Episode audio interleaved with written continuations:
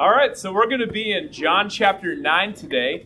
So we're basically going through chapter Sunday through the book of John.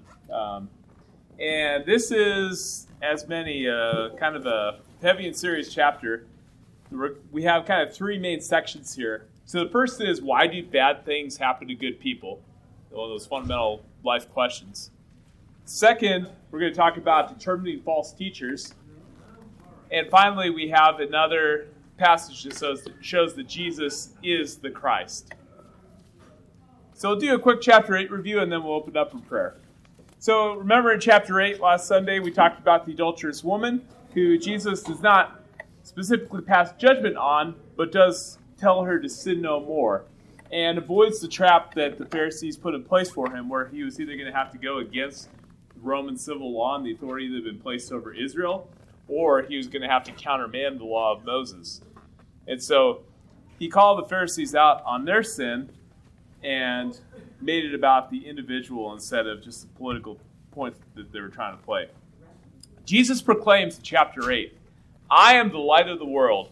And the rest of the chapter is essentially an argument with various people over whether that is true or not, whether Jesus is the light of the world and what that means. And that's the same argument that you know a lot of people have today, and a lot of the misunderstanding with people who believe you know maybe Jesus was a histor- historical figure or at least a philosophical figure, and the question is who is Jesus, and what should we do about him? What should we do about that belief that we have of who Jesus is? And this is really, you know, as I've been looking through the book of John, I've realized what a major theme that is. Basically, he presents the book of John from the perspective of all these people who have their own opinions on who Jesus is, and then they take actions that are logical outflows of that. So, John's argument that he states explicitly is Jesus is the Christ, and I'm writing this book so that you may believe in him. And he lets Jesus' word speak for him. If you believe in Christ, then you will follow in his ways, and you will follow him as that light of the world. So, let's talk about who he is, what we should do about it. For the Pharisees, who was he? Who was Jesus to most of the Pharisees? Blasphemer. Liar. Liar. Threat. So, what did they think that they should do about that version of Jesus? What because they thought he was those things, what did they think they should do? Discredit him. Discredit him? Or kill him? Kill him. What about the crowds of people that were following him? Who was Jesus to them? It was a mystery to some of them. Yeah. But they liked A curiosity. Yeah. Miracle worker. You know, the uh, the miraculous piggy bank. I think they Free food. entertained her in a way too. Yeah. I think they were like, And for those who believed he really was something sent from God, who was he to them? The- yeah, Messiah, but as a political leader, right? Political, all conquering, freer of them in a physical sense, right? So, what were they wanting to do about that version of Jesus? What, what did that version of Jesus drive them to do? Make him king. Overthrow the Romans. Let's start the revolution right now. What about for the apostles? And talking before before Pentecost, before the resurrection, before they really understood everything that he laid out as a plan of redemption for the world. Yeah, a teacher. Messiah, and maybe with a greater understanding than the, the general people had, but you know, they still weren't fully grasping. But what did the, the apostles do? they, They put followed. themselves on risk. They, They did. risk uh, following him like that. Yeah, they followed him through thick and thin when others fell away. when he said, Will you me too? And they said, Who else can we go to? You alone have the word of life. I mean, they Yep. believed that he was special and powerful, but they didn't really. And, you know, even when they introduced each, each other to him, we, we found the Messiah. They believed it, but they didn't really understand who the Messiah was going to be. So, you know, as far as the Son of God on earth. So they were they were trying to follow, but they really had a lot of uh, obstacles. Yeah, yeah, And I think that they were waiting because they thought he would take that as being king. And they were waiting for him to all of a sudden announce to everyone that he was going to be the king and they were going to be his followers. And they didn't know he was going to end up on the cross for sure. Yep. So let's bring it to the present. Who is Jesus to cultural Christians in America today? So, you know, your friends and family who, if you ask them, oh, what's your religion? They'll say, oh, I'm a Christian. But it doesn't really translate to much in their daily lives. Who is Jesus to them? Oh boy. Yeah.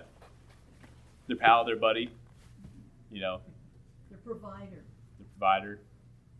I think Yeah. In, in some sense, um, people even who are not true believers, who don't really have a personal relationship with Christ, claim him as their savior so that they can go to heaven, but Mhm. not really live for him. Yep. It's like, well, he's the one that lets us go to heaven. Good thing we're going to read Second John later. If you love me, you will follow my commandments, right? Right. Yeah. I think another Sorry, way a lot of people view them could, uh, could almost be like some how some people view the Dalai Lama or or Yep. like like their yogi Or or, the Beatles. whatever. You know, their their their spiritual guide to a Good. greater place, but not any different than them. Wise teacher. Warren. I was gonna say it's a, a trip, a trip to the deli where they pick their fire insurance. Yep. I mean, literally. Yep. Pick I and choose like the pieces this, you I don't like this, I, I'll adjust that. Yep. Build the sandwich that they drink. Yeah. And so, what do people do about that version of Jesus? Not much. Exactly. exactly. What about for Islam? Who is Jesus in Islam? Prophet. Yep, great prophet, a spirit from God, but not God Himself. And so they they have that same approach. He's a great teacher, and they they respect him, and they just kind of gloss over the parts they don't like, and that's about as far as it And goes. less than Muhammad for sure. Yes, Because he wasn't as knowledgeable. Muhammad came along and corrected Jesus' teachings. Yep. Jesus is just one of the five greatest messengers from God. What about Mormonism? Who is Jesus? Satan's Yeah. brother. Yeah. Yep. A God, a created being, the brother of Satan, and also what we could become because our goal is to become gods. So what what is what do you do that version of Jesus? You keep all the, the laws and try to be a good person so that you can become just like Jesus someday, in the sense of being a God and having the same divine authority that he does.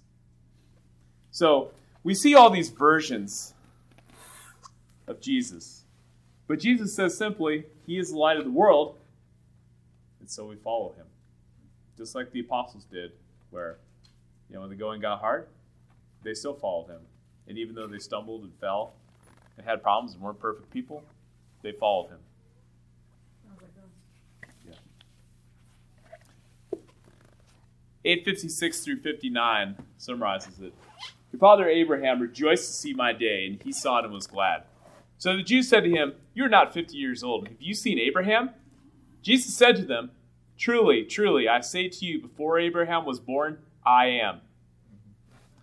Goodbye version in Mormonism, in Islam, cultural Christianity, crowds. He is claiming to be God. You either reject that or you accept it. The Jews rejected it. They picked up stones to throw at him, but Jesus hid himself and went out of the temple. So as we go into the next story, it basically reads like this is directly as he's going out of the temple. So, you know, the divine, you know, miraculous version of running for your life, which it doesn't come across that way because he miraculously escaped from the crowd. But he sees this man who's blind from birth. So let's open up prayer, and then we're going to read through all of chapter 9 like we've been doing. Again, this is so much about context where you have signs that are specifically presented to show the, the nature of Jesus and to illustrate the teaching, and then you have teaching that follows. So you can't really take it out of context. Let's open in prayer.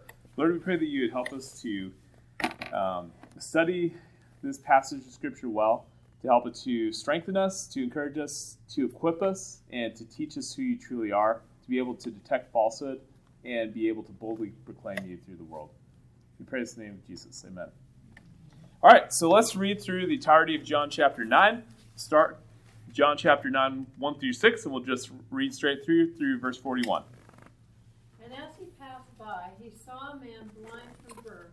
And his disciples asked him, saying, Rabbi, who sinned, this man or his parents, that he should be born blind?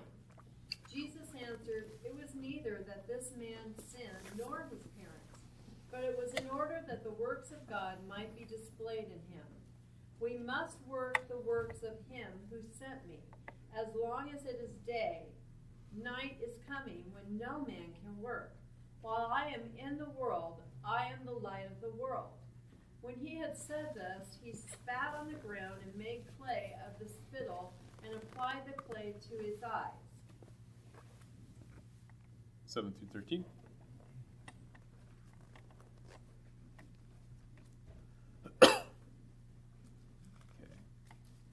Jesus said to him, Go wash in the pool of Siloam, which is translated sent. So he went away and washed and came back seeing. Therefore the neighbors and those who previously saw him as a beggar were saying, Is not this the one who used to sit and beg? Others were saying, This is he. So others were saying, No, but he is like him. He kept saying, I am the one. So they were saying to him, How then were your eyes opened? He answered, The man who is called Jesus made clay and anointed my eyes and said to me, Go to Siloam and wash. So I went away and washed, and I received sight. They said to him, Where is he? He said, I do not know. They brought to the Pharisees the man who was formerly blind. 14 through 21. Now the day on which Jesus had made the mud and opened the man's eyes was a Sabbath. Therefore the Pharisees also asked him how he had received his sight. He put mud on my eyes, the man replied, and I washed, and now I see. Well, some of the Pharisees said, This man is not from God, for he does not keep the Sabbath.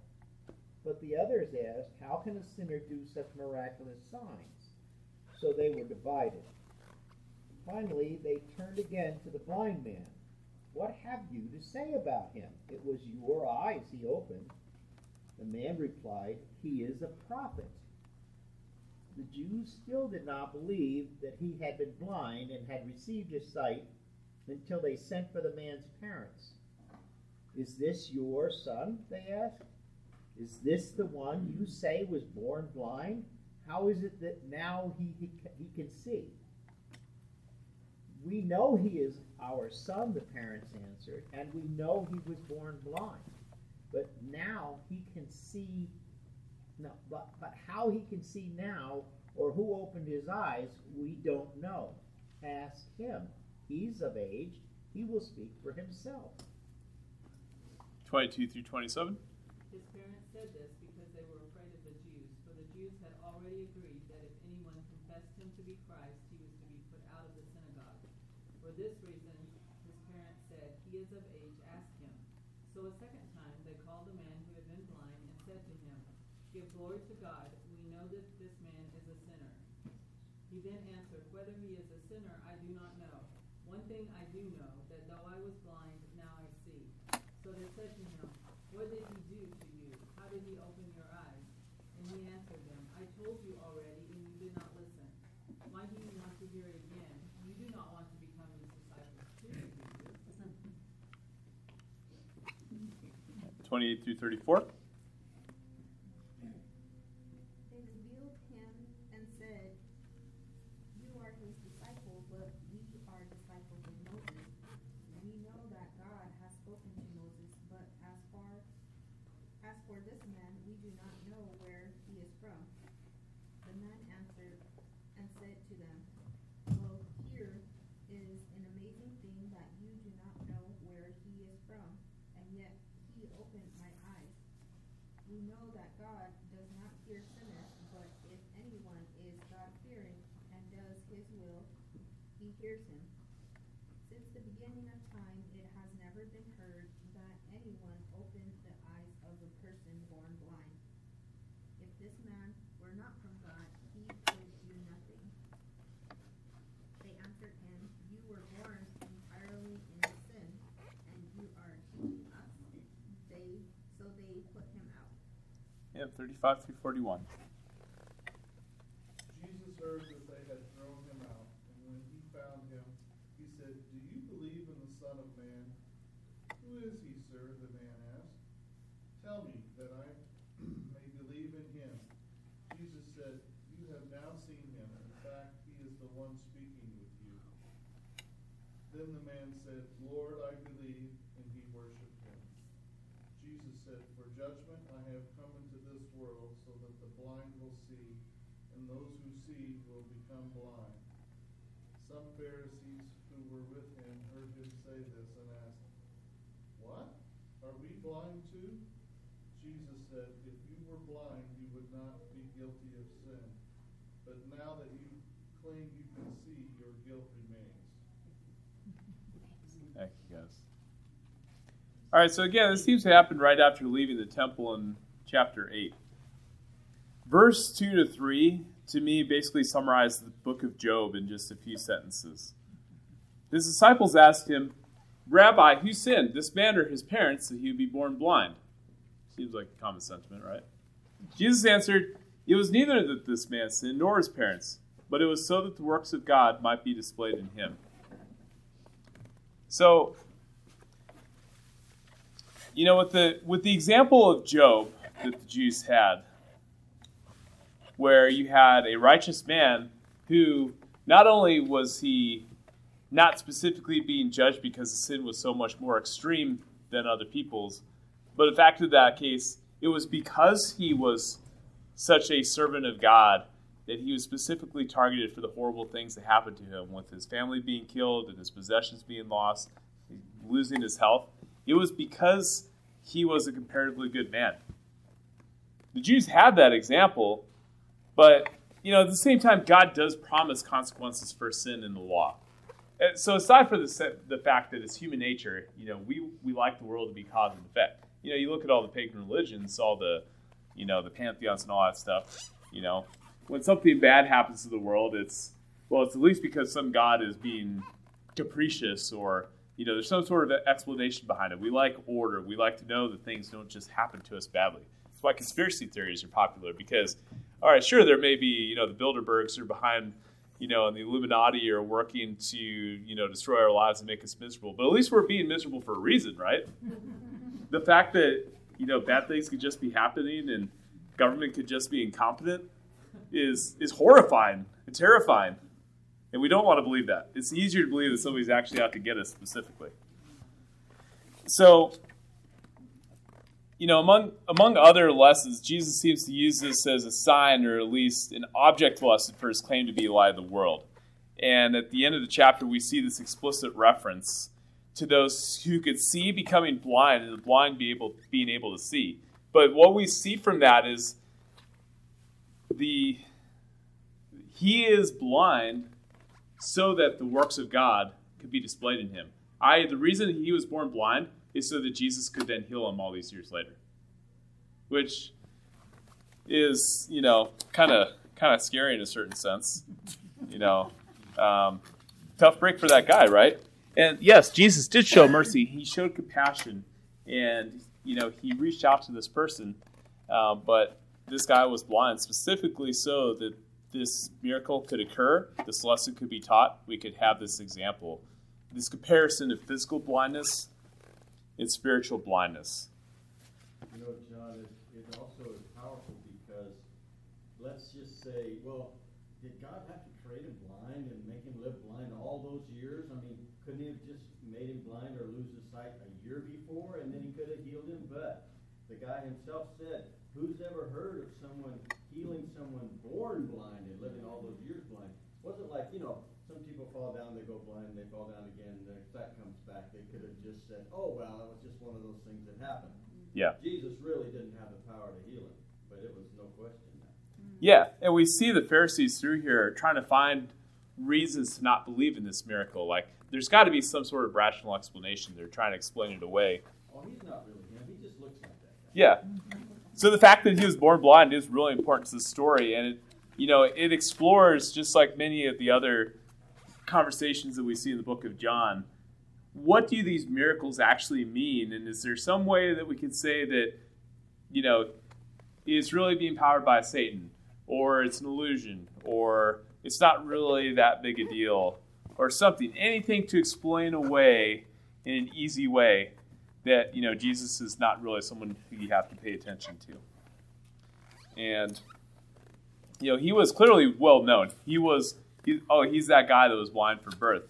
You know, in a city the size of Jerusalem, he was well known enough that you know people people knew the story. Like he wasn't just you know the beggar that you see. He was oh yeah, that's the guy who's always been blind from birth. That was his reputation. That was his whole. That was what people knew him as. All right, so again, in verse 2 here, we have this automatic assumption that somebody um, has done something especially heinous if there's something that's that visible that you can see the you can see the evidence right there you know? Look at him. He's blind. He's always been blind. Somebody must have done something right? And this is actually this is not the only time that jesus would address something like this. There's a conversation in luke that feels like it could happen in any church in the nation much less in a society where you know people routinely just talk about karma you know which is a specifically a pagan religious principle this idea that everything that happens to us you know there's some reason there's some cosmic balancing to it. You know that is the heretical religious idea that our society has just kind of adopted because it matches our expectations of the world. It's you know in line with human nature so let's read luke chapter 13 1 through 6 for another example of how jesus addresses the you know basically see these horrible things in the headlines. What does it mean? Who sinned? Just at that time, there arrived some people who informed Jesus about Galileans whose blood Pilate had mixed with their sacrifices. And he replied by saying to them, Do you think that these Galileans were greater sinners than all the other Galileans because they have suffered in this way? I tell you, no. But unless you repent, you will all likewise perish and be lost eternally. Or those eighteen on whom the tower in Siloam fell and killed them, do you think they were more guilty offenders than all the others who dwelt in Jerusalem? I tell you, no. But unless you repent, you will all likewise perish, be lost eternally. And he told them this parable a certain man had a fig tree planted in his uh, vineyard, and he came looking for fruit on it, but did not find any. You want me to stop at six? yes please Okay. All right. Now, events like those that Jesus talks about are the ones we see in the news today. Are they consequences of sin? Yes, the world has fallen, right? Evil things happen in the world because Adam and Eve chose to sin. It introduced sin into the world. God made a perfect creation, and it was made imperfect by the free will choices of man. So, all these bad things are a consequence of sin. And can they be a specific judgment or consequence of sin in a specific instance, whether for an individual person or for you know a larger event that happens to a society? Place. You know, remember Jesus told the, the guy that was paralyzed for 38 years or whatever, said, Now, go and sin no more so that nothing worse may happen to you. Yeah. Specific warning. Sin Yeah. be judged. Or the governor during Paul's time where he got infested with With worms. with worms. Yep, and then 'cause he fell over dead. Like, oh, I'm so glorious. Look at my glory, and then he, yeah. Yeah. Yeah. So it's a, it's an interesting uh, thought for, for me anyway. The principle of you reap what you sow, but you cannot you cannot earn or plow your way to heaven. Yeah. So it, it's an interesting concept. Like you have to trust Jesus, but also be a good steward of what you have here. Yeah. It's a. Mm-hmm. So, general events like this, especially the ones that are just random, serve as a warning and a consequence of our fallen world. You know, I would say we're we're not happy about the state of the world, right? We look at the news headlines and we look at what happens to us individually, and are we are we just happy with how the world is operating? Should we be happy with the state of the world right now? is that's it serves God's purpose for us to see that there should be something more, that it is an imperfect world. Um, so, you know, suffering can suffering and death can be a direct punishment for sin or a sinful way of living. For a couple examples just in the New Testament, let's look at 1 Corinthians 11, verses 27 through 32. Therefore, whoever eats this bread or drinks this cup of the Lord in an unworthy manner will be guilty of the body and blood of the Lord. But let a man examine himself, and so let him eat of the bread and drink of the cup. For he who eats and drinks in an unworthy manner eats and drinks judgment to himself, not discerning the Lord's body. For this reason, many are weak and sick among you, and many sleep. For if we would judge ourselves, we would not be judged. For when we are judged, we are chastised by the Lord, that we may not be condemned with the Lord. World. Serious? Let's look at Acts chapter 5, verses 1 through 6 for an even more dramatic story.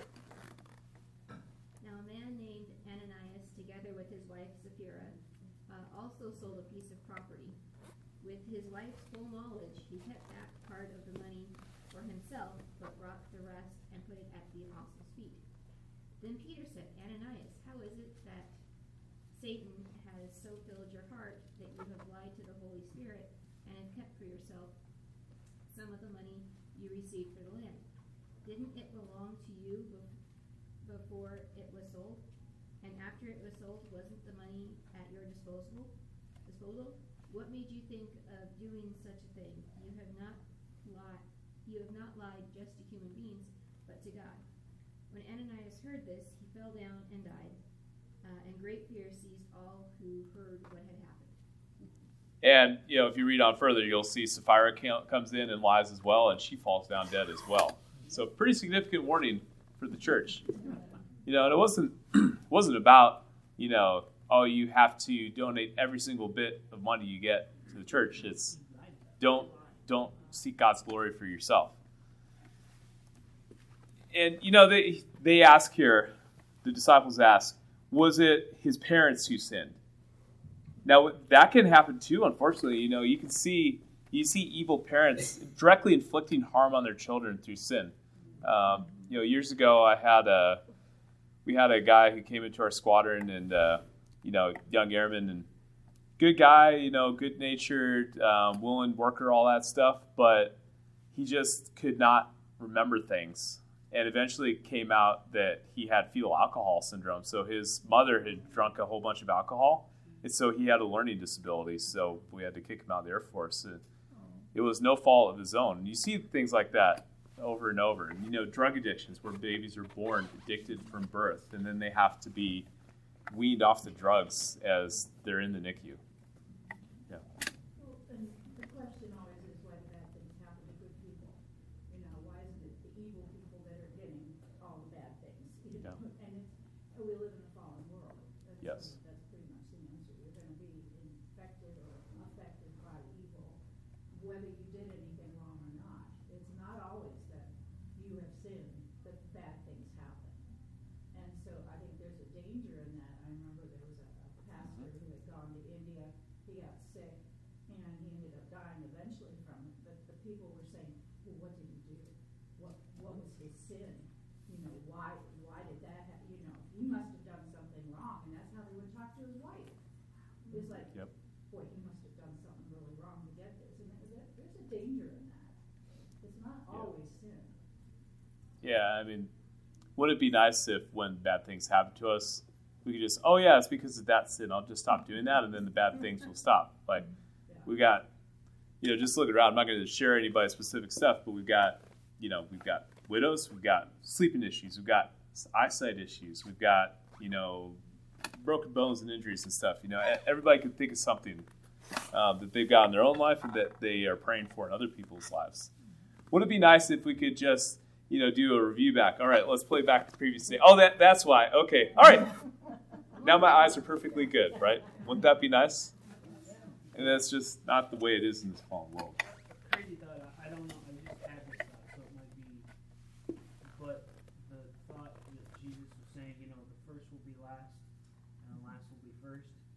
I mean, we wonder Yeah. why all these bad things, but God's got His reasons, and people want all their good stuff now, not knowing that on the other side it's going to be very different. Yeah. So travails, you know, travails can be self-inflicted consequences. I'm sure we could all give examples, but just shout out a couple of quick examples of, you know, bad consequences that are directly the result of sin that you've seen in somebody's life. It's not anybody we know, please. Oh, can I talk about myself? Sure. Okay. Um, uh, when I was in my mid twenties, I married a man that I should not have, not a believer, had some issues. Um, I couldn't stay married to him, and so I divorced him. And I suffered the consequences of that, of those choices, because it was scary, and I was like, am I even gonna be have have anybody in my life, you know, because of that? Fortunately, God is very merciful, and I have Ryan now, but it's something that I've struggled with because there's explicit passages in the Bible that says, you know, if you divorce a woman, you're making her an adulteress. And Yeah. I've had to struggle with that, feeling like maybe I am an adulteress, maybe I'm not, I don't know. Because I know that Yeah. that's just something that you have to deal with. if you make bad choices. Yeah, that's a that's a hard one. You know, Scripture has a lot of different principles about you know how we should approach life. You know, with the realities of our sexual drives and you know the realities of the fallen world. Um, I, don't, I don't think that there's there's not really good answers, but you know there there are certainly worse answers than than others. So yeah, Here's that one gets a couple. From the Old Testament, we know who it is, but he's not.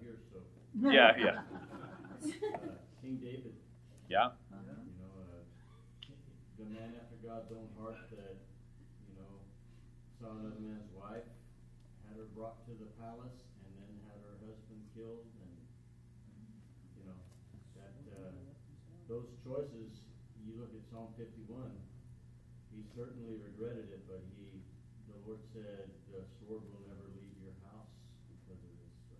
yeah. I think just about everyone's probably done this when you don't control your temper, and then you like kick something or punch something. So you're like, oh, I'm so angry, and then you're, you know, your hand is bruised the next day or something like that. Yeah. Uh-huh.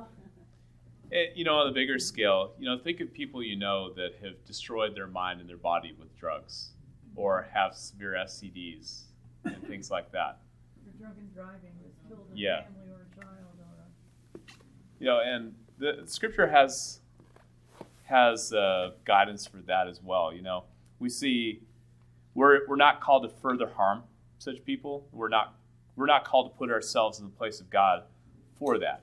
You know, there's lots of verses about judgment, how we're to approach it. You know, we are to call people out on their sin, especially believers, and we are to hold that standard while keeping a close eye on ourselves and being cautious of the sin of falling into hypocrisy as we deal with that kind of thing. But um, David, I- I'll go with this. Sorry, David cries out to God in Psalm 69 in a time where he was reaping the consequences of sin. He knew why he was going through hard times. And he was asking God for forgiveness and for reconciliation. But in the same psalm, he's also calling imprecations on his enemies who are piling on God's judgment, rejoicing, trying to make it worse. Let's look at Psalm chapter 69, and uh, we're going to read a uh, couple chunks from that. Psalm chapter 69, verses 16 through 21, and then continuing on 22 through 28. Psalm chapter 69, starting in verse 16. Answer my prayers, O Lord, for your unfailing love is wonderful. Take care of me, for your mercy is so plentiful. Don't hide from your servant. Answer me quickly, for I am in deep trouble. Come and redeem me, free me from my enemies. You know of my shame, scorn, and disgrace. You see all that my enemies are doing. Their insults have broken my heart, and I am in despair. If only one person would show some pity, if only one would turn and comfort me. But instead, they give me poison for food, May the table be set be- may the table set before them become a snare. May it become retribution and a trap. May their eyes be darkened so they cannot see, and their backs be bent forever. Pour out your wrath on them. Let your fierce anger overtake them. May their place be deserted. Let there be no one to dwell in their tents. Um, for they persecute those who, for they persecute, persecute those you wound, and talk about the pain of those you hurt. Charge them with crime upon crime. Do not let them share in your salvation. May they be blotted out of the book of life and not be listed with the righteous. So we see as we approach these kinds of questions, you know, we we're not to gloss over or minimize the consequences of sin. And we're not to assume either way that it either certainly is or certainly is not the consequence of sin. But we are to approach some such people, whether we know it's their own fault or not, with compassion and mercy. So sorry, I kinda glossed over you. Oh, well, and this kind of spoke to it. I was just saying, Yeah. you know, things like adultery or drunken driving or all those things that are horrific are not the unforgivable sin. Yep. And we see that again and again in scripture with David. Yep. You know, it took him a year, what, over a year to confess his sin before God. Yep. And he was punished. And you know, in the church, for those kinds of sins, you know, we are called to censor those who are part of the body who are engaging in sin. But the goal is always to bring them to repentance, reconciliation. There may be consequences for them after that. We just shouldn't be piling on that intentionally. So, again, we go back to why was he blind? So Jesus could heal him. And Jesus showed compassion here, but it is to serve the plan of redemption. Just like everything the nation of Israel went through, it was always to serve that plan of redemption for all of humanity, to save them spiritually. You know, John, uh, while we're on that subject, just briefly, we'll take a look at the other side. The Jews in their culture, and same way in, in Job's culture, um, believed that if you were rich and prosperous, you were blessed by, it was only because you were blessed by God, because you were a good person. Good thing nobody believes that today.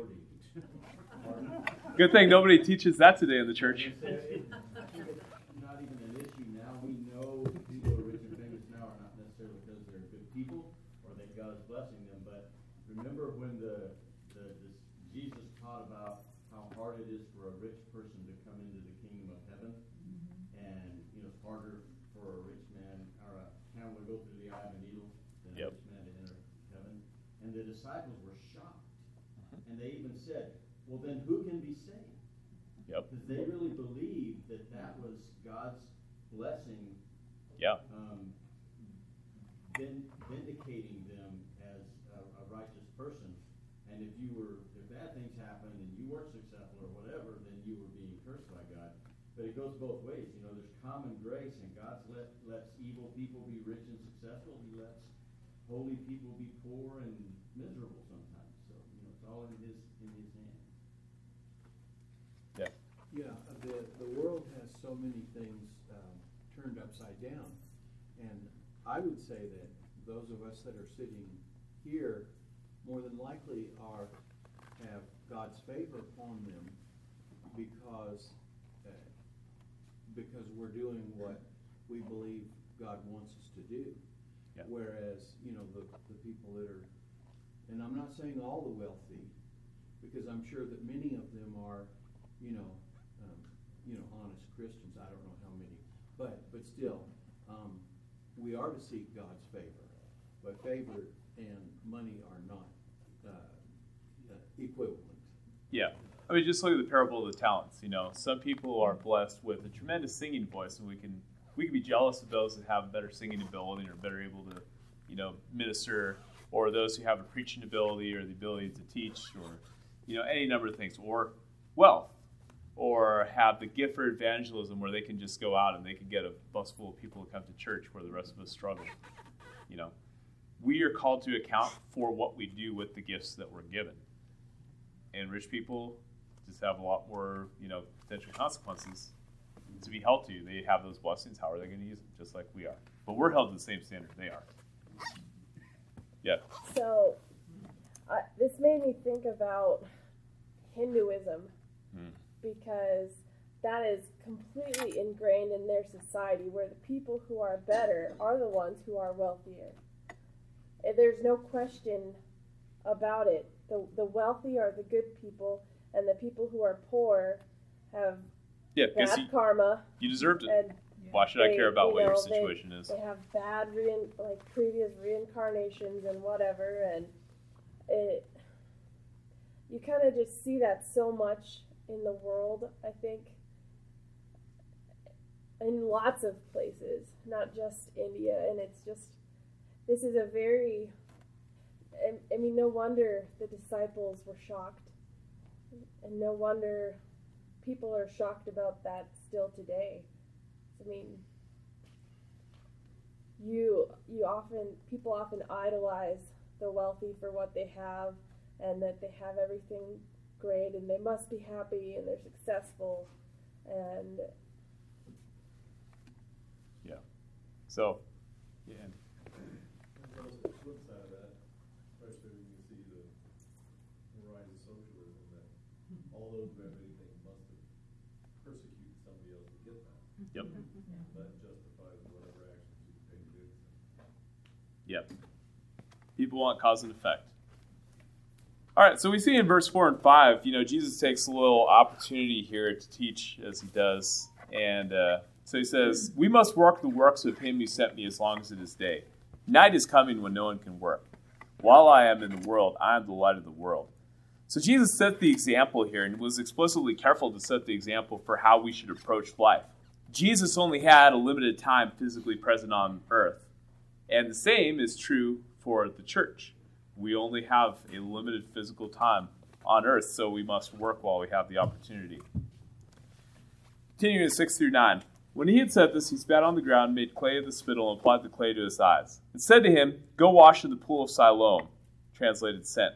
So he went away and washed and came back seeing. Therefore the neighbors and those who previously saw him as a beggar were saying, Is not this the one who used to sit and beg? And they were saying, This is he. It's like him. And he said, I'm the one. So we see this, his healing still required faith. Still required faith of this man, right? And what's the difference between belief and faith? Faith is action. Yep, faith creates action.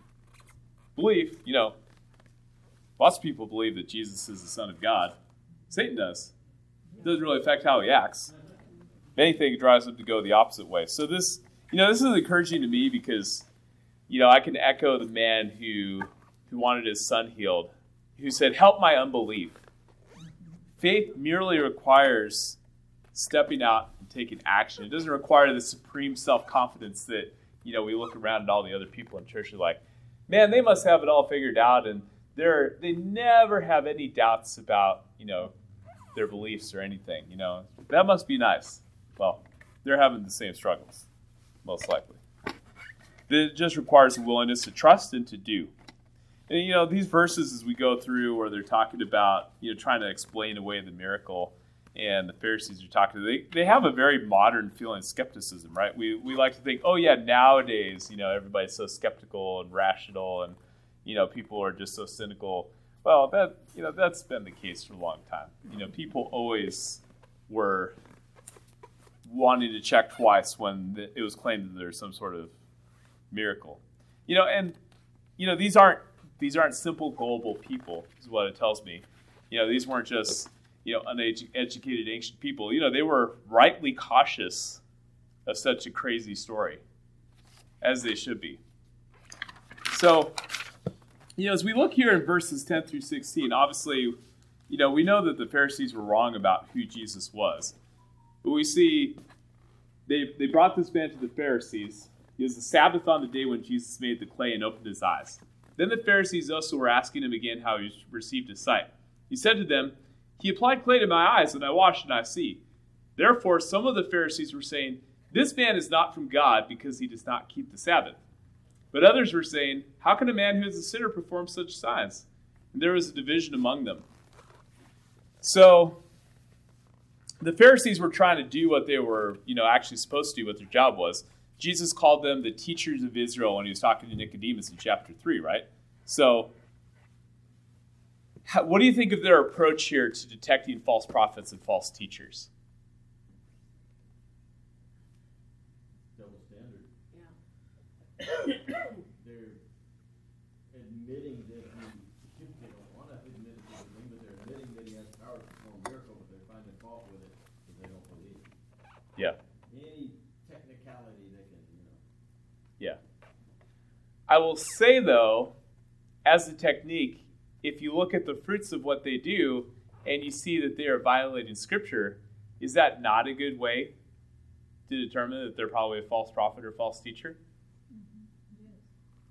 It's actually a pretty good way. That's their interpretation. Yeah. It's not in the law that you're not supposed to heal.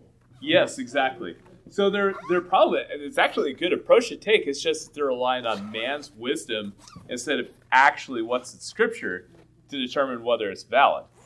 So, you know, and as we, we think about this, you know, Jesus himself says that he did not come to destroy the law, but to fulfill it.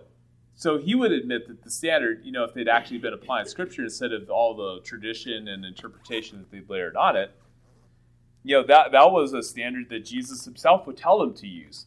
Look and see if they obey the law. Let's look at Galatians chapter 1, verses 6 through 10. I marvel that you're turning away so soon from him who called you in the grace of Christ to a different gospel, which is not another, but there are some who trouble you and want to pervert the gospel of Christ. But even if we or an angel from heaven preach any other gospel to you than what we have to you, let him be accursed. As we have said before, so now I say again, if anyone preaches any other gospel to you than what you have received, let him be accursed. For do I now persuade men or God?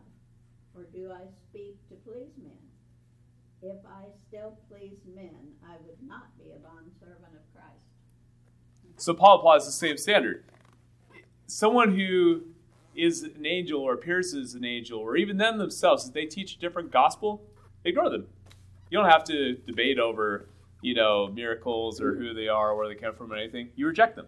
If it's a different gospel, you reject them. If they are violating the law, if they're violating scripture, then we reject them. We don't have to argue about all their doctrinal nuances or, oh, but they have some good points here and, you know, it's good for self help. No, we reject them. Another way we can detect false, well, what are some other ways to detect false teachers? if they have an idea that's new, if they have any, like, oh, I have this new theology that no one's ever studied before, and like, Revelation. like new Yeah. doctrines on Paul that came around a few years ago. Because the Holy Spirit safeguards the church and has throughout the thousands of years, you know, keeping us from error and taking it and weeding it out of the church. So I think anytime we claim that we have some new interpretation that has never been interpreted that way before from Scripture. Yeah. Yeah, absolutely. And of course, you know, the, the Jews themselves failed to look critically at their own doctrine, and so they did have man made traditions that crept in over time. But overall, we should be real cautious when we go against, you know, church orthodoxy and church tradition. And we see people praised in Scripture, you know, when they are careful even about the gospel of Jesus Christ when it comes, like the Bereans who went in and studied the Word to see if all these things these new guys were saying was actually true and lined up with what was in Scripture, not just taking their word for it. Yeah. You have to keep in mind that it wasn't that long ago that the people weren't even allowed to read the Bible. So, you know, you do have to understand that sometimes what is being taught or maybe the structure of the church might be corrupted. Yeah.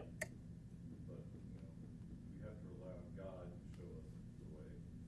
Yeah. Not necessarily always going to be uh, the doctrine that you might be raised in. Yeah, this really is a warning against thinking that we know everything and applying that against standard and then being wrong. I think another really good way is to actually have pastors that, you know, are very specific about showing what is false doctrine um, and you know explaining it because you see Paul doing that throughout the New Testament. The, the role of the elder is to keep people from these things and to protect them from that. They're a shepherd. They chase off the wolves. And that's probably one of our best protections because, you know, God gives a greater amount of knowledge to those he equips for that role to safeguard us and to help us. Not that it's always going to be perfect. We should be responsible for ourselves. But they're also responsible for that too, in protecting us. Absolutely. Now we're getting short on time here, so I'll try to go through a little bit quicker here. You know, another way we could detect false teachers is by their motivation. Um, can we read 1 Timothy chapter 6, verses 3 through 10? If anyone advocates a different doctrine and does not agree with sound word, those of Lord Jesus Christ, with the doctrine conforming to good godliness, he is conceited and understands nothing, but he has morbid interest in controversial questions and dispute about words out of which arise envy, strife, and abusive language, evil su-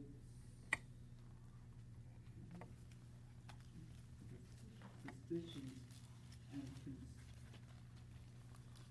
contempt, constant friction between man and deprived mind and deprived of the truth, who who suppose that godliness is a means of gain, but godliness actually is a means of great gain when accompanied by commitment. For we have brought nothing into the world, so we cannot take anything out of it either. If we have food and covering, with those we shall be content. But those who want to get rich fall into fall into temptation and a sorn and a soon and many foolish and harmful desires which plunge man into ruin and destruction. For the love of money is a root of all sorts of evil, and some by longing for it have wandered away from the faith and pierced themselves with many griefs. You see a couple different motivations here. You know, some people just like to be the one who always has the novel ideas. Some people like to cause controversy and have big arguments, regardless of the harm that it causes. And some like money. So we can look at the motivations of these false teachers and we can detect them just based on why they're doing what they're doing. You know, and most blatant you'll see is prosperity gospel. You know, that's the obvious one where people are just after the money and they're explicit about it. But you know, you, you see that too with like one example is the successors of, for these famous ministries or children of famous pastors and such. You basically are feasting on the carcass of this great ministry or this famous last name. Um, because they just they want the glory that their their daddy did or they want the money or because you know they just they kind of don't know what else to do with life. Um, and the the next chapter here is also going to be about false teaching. So uh, we're going to have an even bigger and more in-depth discussion next week on false teaching. So i'm going to skip ahead and skip a couple of the references here and i'll just roll this into next week. But i just want to say you know the, the pharisees are basically following the standards of Jesus, rejecting even miracles if the fruit is rotten. They, they look at the fruit. You know, what does this ministry produce? The only problem was that they were judging by man made standards instead of the law. Um, and I don't want to get into this today because this to be quite the discussion, but look at the Asbury revival that's going on right now. Who's seen that in the news? Is that of man or is that of God? Don't answer that. Yeah. I, it could be. I, I don't. I'm not convinced either way. So, I'll say we will see the fruit, and then we will know. Um, so be prepared for that discussion, among others.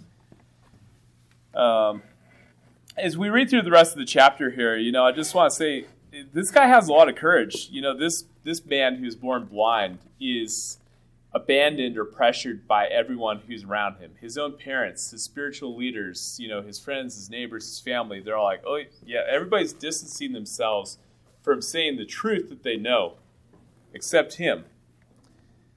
You know, he. Uh, and we see the Pharisees, you know, falling into the same trap in uh, chapter in verse 34, where they say, "You were born entirely in sins. Are you teaching us?" So they reject him because they assume that he was blind because of sinfulness. And so again, that preconception, that false understanding, leads to direct consequences in them rejecting. They thought they were doing the right thing, but they were basing it off false beliefs. So Jesus returns to him in 35 through 41 and affirms his deity and also shows why he healed this man in this way. You know, his signs always served a purpose. And here we see he makes the point to the Pharisees. You know, you know, we talked about physical blindness here. This guy was physically blind, but what really matters here, what the lesson is for you and what you lack, is spiritual sight. Spiritual is always more important than the physical. And I think it does bring up another point too that the Pharisees themselves debated fiercely. Yeah. Or on complete opposite ends. But that's the way you have to come to an understanding. Yeah. Based, and these are elders, these are people with a lot of experience, people who have studied, but can get together and have a, a, debate to try to realize what the God is directing them to do. Yeah. So I think that's an important part that might be overlooked. Yeah. Pharisees were not one dimensional villains. They were called out by Jesus rightly, but they often had good motivations for what they did. He had respect. Well, with that, we'll go ahead and close out in prayer. Uh, looking forward to next week. It'll be the parable of the Good Shepherd, which is all about false teaching. So, again, uh, let's be ready for a good discussion on that. Anything else before we close? All right, Brian, could you close this in prayer? Dear Heavenly Father, thank you for this time together today. We're very appreciative of uh, John's uh, study today, Lord. Looking forward to next week. Uh, please be with us today as we go about our, our lives and, and be with our friends and families and the folks that are sick and can't be here, Lord. Uh, we pray that, uh, that they're able to join us next week. Please bring us back here safely. We love you and praise you in Jesus' name. Amen. Amen.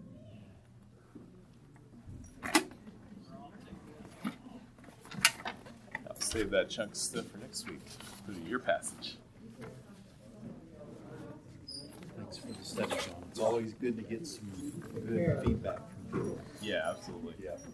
Would you be able to teach not next Sunday, but Yeah. the fifth of March?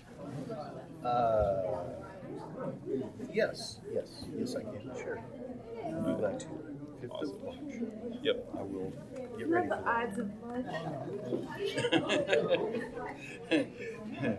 yeah, that's um, that's 20 days before our wedding anniversary. So, Oh, nice. Which is 25th. So Awesome. It'll be 17 years. Congratulations. So I heard about this new Bible that's being put together. Um, it's using the NASB translation, and I thought when I was reading about it, it I really like it because instead of doing compiling it based on chapters and verses, they do it in stories. Yeah. And and you see like uh, read something within the, the scope of that actual story rather than how it's parsed out. And I don't know, they make it aesthetically beautiful too. But um, yeah, they, they have it separated by the actual story or event rather than chapter here, cut off in the middle, and cut off in the middle, and So, what is the name of this Bible? Oh, okay. But I, I saw that. And Okay, I just got a, I think yesterday or the day before, I just got a brand new uh, Christian book distributor. catalog. So it might be in there. It might be called the Shepherd's Bible. I think it's like it's not that popular that because it's like a, a self-funded thing. Oh, oh, I see. Like uh, from a Kickstarter kind of. Oh, oh, oh, I Yeah. see. Which Hasn't probably like- been around for a while. No, no, Oh. they're they're going to start printing it in a couple months. Oh, I see. Yeah, Okay. and Huh. they uh, I have a lot of Bibles, and it's not like I really need Yeah. another Bible, but well, I, I, I have this. is interesting. But I saw that and I was like, you know, I haven't really seen one where they chop it up like that. Hmm. You know, they still have the chapters and verses, but I know. the, the letters I admire and the numbers and all that, they're, they're printed very small. Well, NIV chapter demarcation. NIV set up like that too. No, not, no, it, it's different. And, you know, they, to kind of really help transition from like story passage to passage, they do, like you see in a novel,